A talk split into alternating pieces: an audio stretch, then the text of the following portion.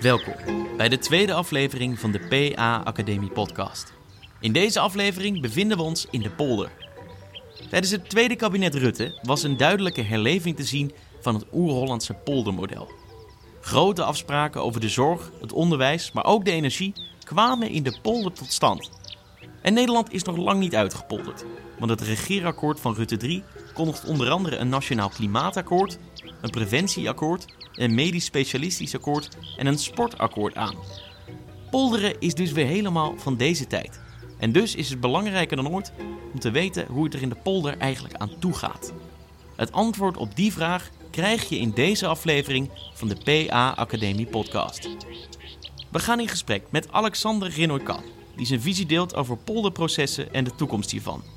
Verder spreken we met Patrick Vij van CNV Zorg en Welzijn en Frank Bluiming van Vereniging Gehandicaptenzorg Nederland.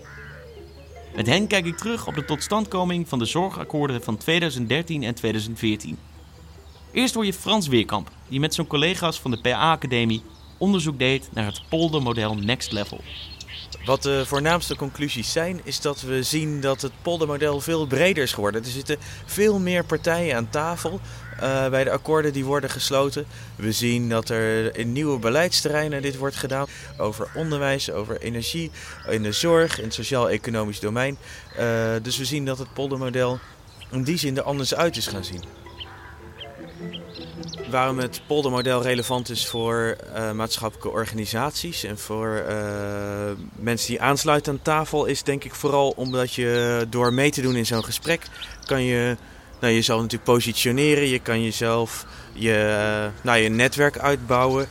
maar je hebt natuurlijk vooral invloed op de randvoorwaarden van beleid. Zeker als je het hebt over akkoord waarin er ook een bezuiniging zit, dan kan je toch meepraten over waar die terecht komt en waar vooral niet. Een bekend gezicht in de polder is Alexander Rinoy-Kan, die lang voorzitter was van VNO, later VNO-NCW, en van 2006 tot aan 2012 aan het roer stond van de Sociaal-Economische Raad. Ik ontmoette Rinoy-Kan in Nieuwspoort om met hem te praten over het poldermodel. Ik hecht erg aan het gedachtegoed. Ik denk dat het ook voor Nederland heel veel heeft opgeleverd. Ik denk tezelfde tijd dat het helemaal niet vanzelf spreekt dat dit soort dingen lukken. Er wordt vanuit het buitenland ook met veel jaloezie naar gekeken. Nederlanders zijn er zelf nogal aan gewend en mopperen er eerder op dan dat ze er een beetje trots op zijn. Dat laatste zou ook echt wel kunnen. Maar we vinden al gauw dat het te lang duurt en te traag gaat. Het woord polderen als werkwoord heeft ook geen positieve betekenis. Dus eh, als deze trend zich zou doorzetten en op andere terreinen dan tot dusver betreden zou dit zijn ingang doen, dan zou ik dat toejuichen. Of het gebeurt, dat vind ik lastig te voorspellen. Uh, veel kabinetten zijn van een gemengde samenstelling. Partijen die erg hechten aan deze benadering en partijen die er nogal argwanend tegenover staan. Uh, mijn eigen partij D66 uh, heeft gemengde gevoelens over het poldermodel. Dat is nog een beetje de erfenis van Hans van Mierlo. Die er gemengde gevoelens over had. maar als het zo uitkomt, vindt eigenlijk elke politicus, politicus het wel handig om langs de lijn van polderachtige afspraken draagvlak te krijgen voor beleid. En daarom denk ik dat zeker als de nood aan de man is, ook het komende kabinet en alle komende kabinetten wel naar deze oplossing zullen grijpen. En de simpele reden is ook dat het model zelf en het gedachtegoed ervan vrij diep in onze genen zit. Sommige partijen zijn behendiger in de omgang met deze route dan anderen. Dat is zeker zo en dat is vaak ook een kwestie van ervaring. Ik ben natuurlijk voor bevooroordeeld, want ik heb zelf eh, een, een, tijdje lang het voorzitterschap vervuld van VNO, later VNO-NCW. Maar ik geloof ook dat in objectieve zin dat dat een hele sterke en succesvolle lobbyorganisatie is gebleven. Die heel goed omspringt met deze kansen. De vakcentrales in Nederland hebben natuurlijk ook al heel lang ervaring, maar je hebt het intern wel eens moeilijk om draagvlak te krijgen voor wat ze willen. En dat is wel een wezenlijk ingrediënt. In zo'n poldermodel gaat het niet om niks. Het gaat ook niet om vrijblijvende gesprekken. Het gaat om harde afspraken waarbij je geeft en neemt. En dit kun je alleen maar voor elkaar krijgen als je daar voldoende door gesteund wordt. Bij de Sociaal-Economische Raad is de standaardprocedure als er een conceptakkoord ligt om alle partijen een maand te geven. Om te kijken of dat draagvlak er is. En als ze verstandig zijn, en dat zijn ze, verifiëren ze natuurlijk van tevoren ook wel of de kans groot is dat dat gaat lukken. Vaak komen er toch nog kleine wijzigingen uit voort. Dus in die zin zijn er wel verschillen. Sommige partijen zijn nieuw en moeten het nog leren. Het is ook wel een beetje een vak. En anderen hebben ervaring en routine. En voor iedereen is het een opgave om de draagvlak veilig te stellen. Ik denk niet dat partijen er bewust voor kiezen om het niet te doen, maar soms slagen ze er niet in om het wel te doen. Want het model op zich eh, is niet bedreigend voor de participant. Je kunt het proberen en dan is het jammer als het niet lukt. En soms geeft het ook wel eh, schade in de beeldvorming of in de reputatie. Als dat heel zichtbaar mislukt en als opnieuw iemand daar nadrukkelijk de schuld van krijgt of verantwoordelijkheid voor neemt. Maar om met elkaar te spreken op een manier die niet vrijblijvend is en die moet bijdragen tot een compromis waarin geven en nemen normaal is, dat is eigenlijk een heel fatsoenlijke manier om je problemen op te lossen.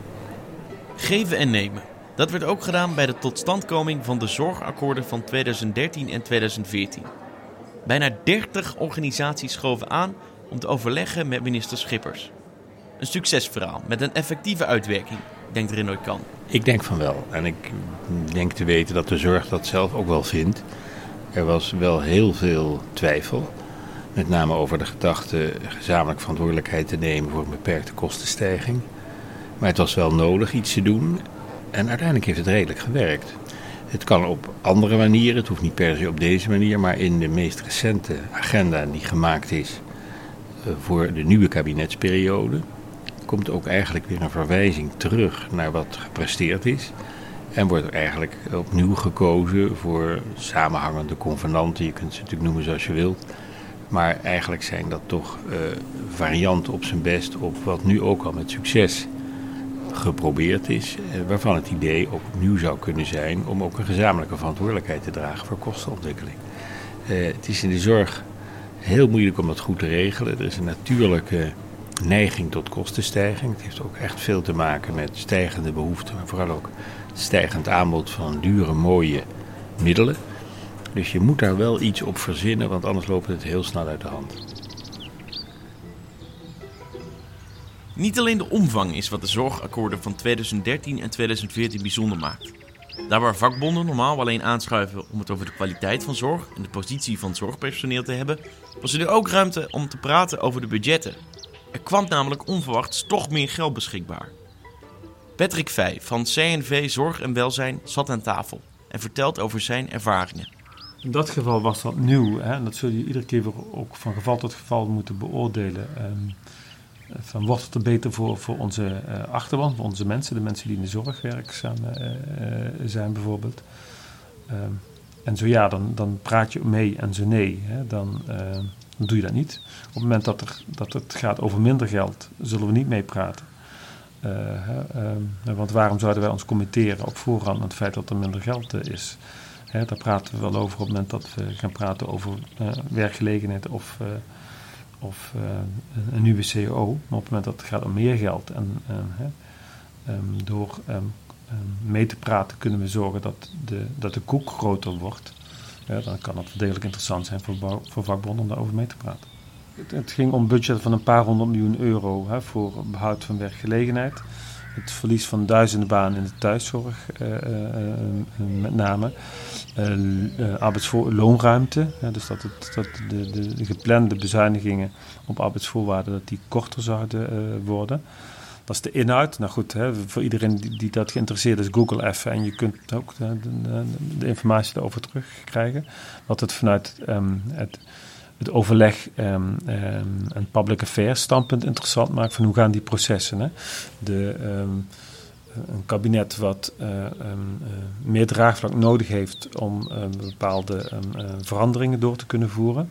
En belanghebbenden, vertegenwoordigers van belanghebbenden, die beoordelen van kunnen we door afspraken te maken een deel van onze doelen realiseren. En dat is, dat is uh, of vind je het niet genoeg uh, en doe je het daarom niet? Of um, ben je ten principale tegen keuzes die gemaakt zijn?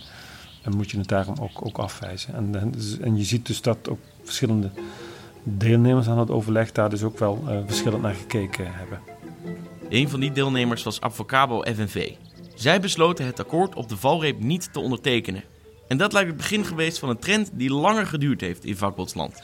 Wat bijzonder uh, is in 2013 is dat je ook bij een landelijk akkoord over de zorg uh, de invloed van organizen uh, ziet. Het debat wat um, binnen de FNV met name rond 2008, 2009, 2010 volop gevoerd is.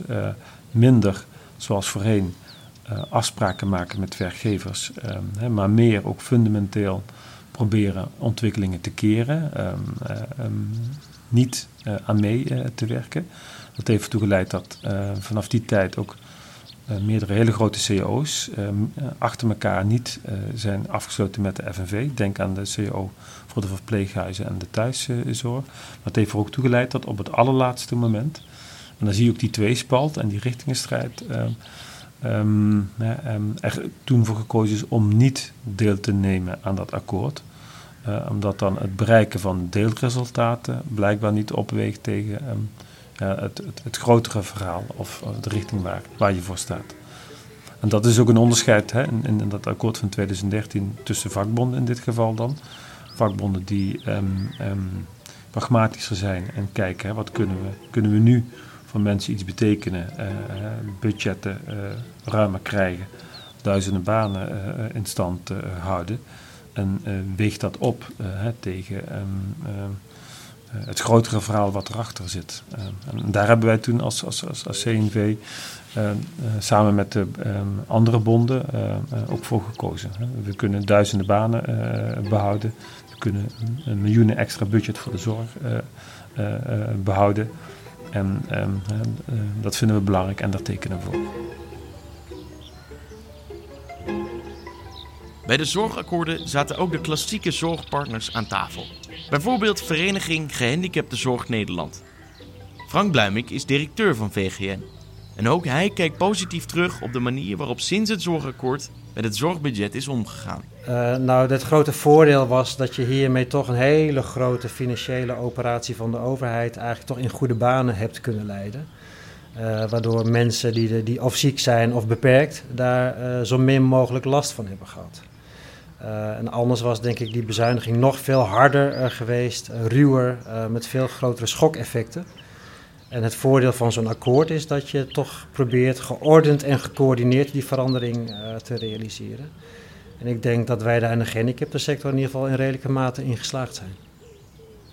Ja, wat denk ik heel bijzonder was dat we uh, uh, vanuit de werkgevers in de zorg samen op hebben getrokken. Dus we hebben eigenlijk zeg maar, over de, de loonontwikkeling, die wilde de overheid op nul zetten. Daar, daar hebben we een lijn getrokken dat we daar niet in meegingen, want onze werknemers in de zorg ja, die verdienen gewoon ook een kleine loonstijging. Maar dat was wel uh, gematigd. Dat hebben we samen gedaan. En daarvoor kregen we in ruil eigenlijk per sector uh, specifiek beleid. Dus de gehandicaptenzorg, we hadden weer eigen uh, beleidsmaatregelen. Maar dat gold ook voor de ziekenhuizen. Dus we hebben aan de ene kant hebben we heel breed samen opgetrokken met wat wij zelf te bieden hadden. En wat wij daarvoor in ruil kregen was we helemaal toegesneden op de sector. En dat was denk ik voor iedereen daarmee ook heel herkenbaar, heel praktisch beleid. Waarmee je toch in de praktijk goed doorkomt. Kijk, het aantrekkelijke van een, een, een, convenant of een afspraak over meerdere jaren kan zijn, is dat het, het geeft wat uh, rust, het geeft uh, richting.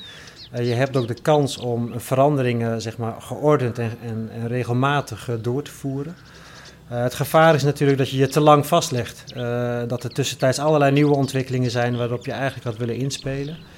Uh, je, het nadeel kan zijn dat je echt voor heel langere tijd ook vastlegt. Dus je moet heel goed bedenken als sector van wanneer he, heb je er echt voordeel bij.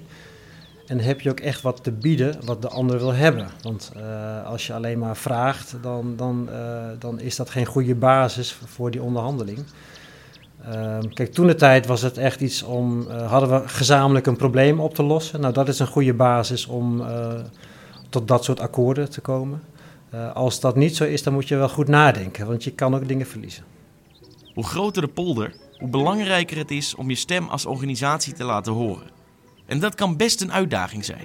Ik denk dat twee dingen heel belangrijk zijn. Eén is, je moet je heel goed bewust zijn van de maatschappelijke opdracht die je hebt te vervullen. Uh, wat uiteindelijk de, de basis is waarom wij ook daar aan tafel uh, zaten. Wij zijn er toch voor de zorg voor gehandicapten uh, goed te organiseren. Het tweede is dat je gewoon heel goed moet weten wat je wil.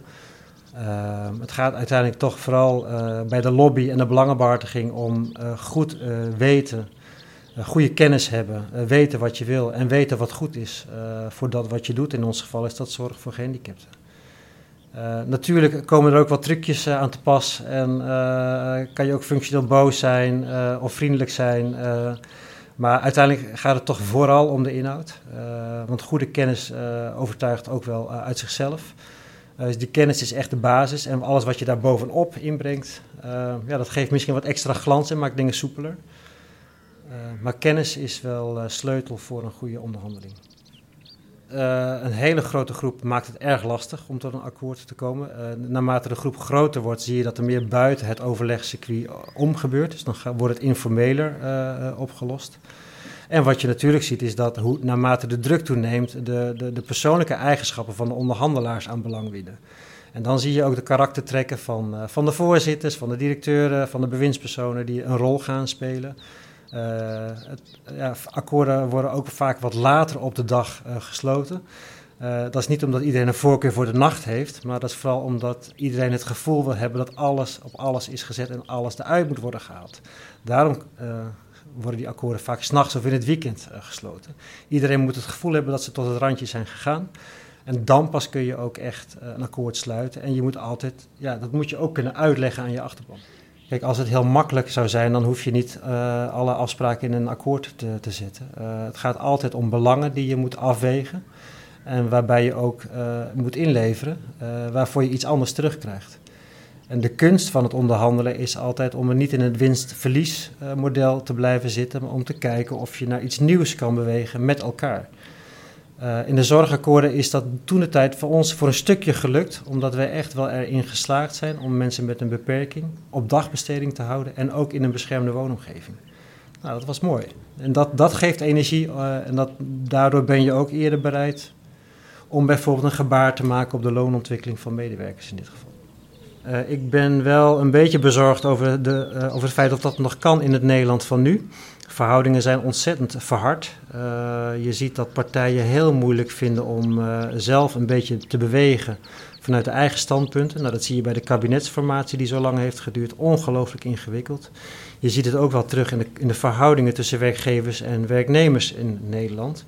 Waarbij het steeds moeilijker wordt om elkaar te naderen of om met elkaar eigenlijk iets nieuws uh, neer te zetten. En of het dan gaat over de arbeidsmarkt of over pensioenen of over de zorg. Uh, het vermogen uh, wat ons in het verleden zoveel goeds heeft gebracht, lijkt een flinke tik te hebben gehad. en ik maak me daar wel zorgen over. Ik denk dat dat de kracht van Nederland was dat we dat konden. Ja, en ik denk dat de kunst van het onderhandelen en daarmee denk ik ook wel van het lobbyen is dat je je ook goed kan verplaatsen in wat de ander nodig heeft.